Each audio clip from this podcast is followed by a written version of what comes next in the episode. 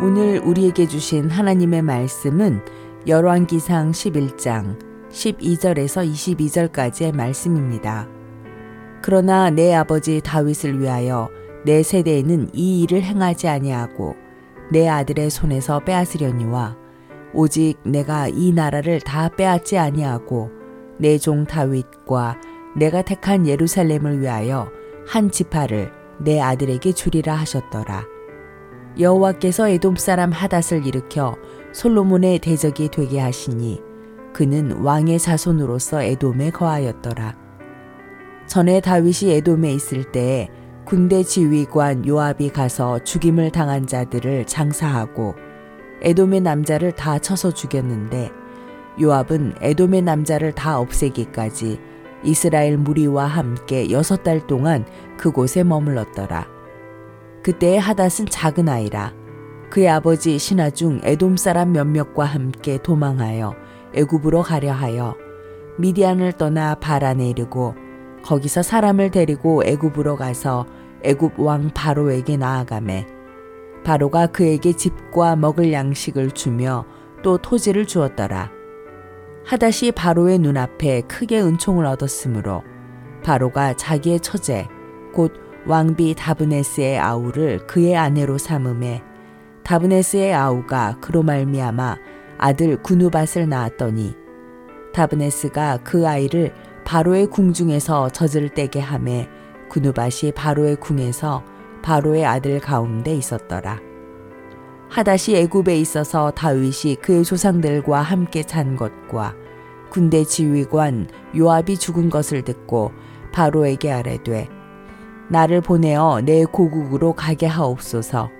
바로가 그에게 이르되 내가 나와 함께 있어 무슨 부족함이 있기에 내 고국으로 가기를 구하느냐.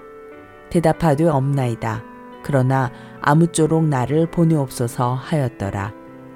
아멘.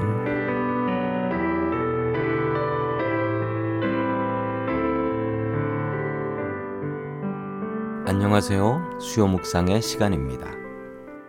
솔로몬은 하나님을 의지하지 않고 자신의 지혜를 의지했습니다.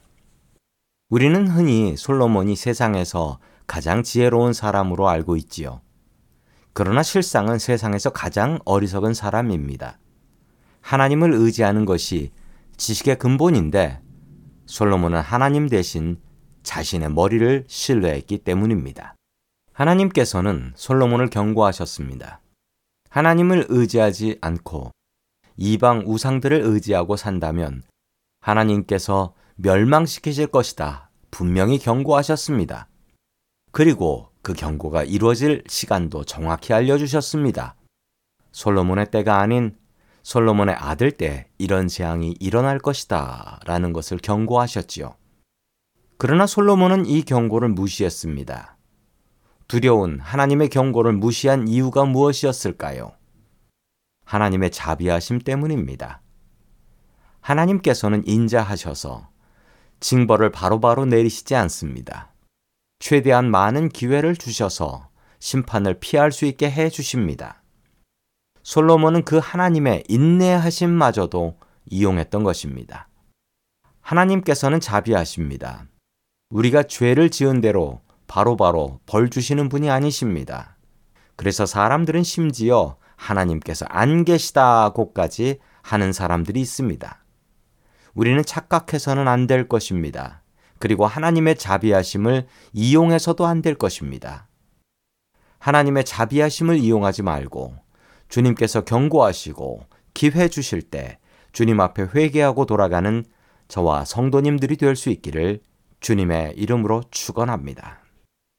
하나님께서는 왜 솔로몬의 아들 때 심판을 하실까요? 그 이유로 다윗을 꼽습니다. 다윗이 하나님을 의지했기 때문에 솔로몬에게 기회를 더 주셨다라는 것이지요.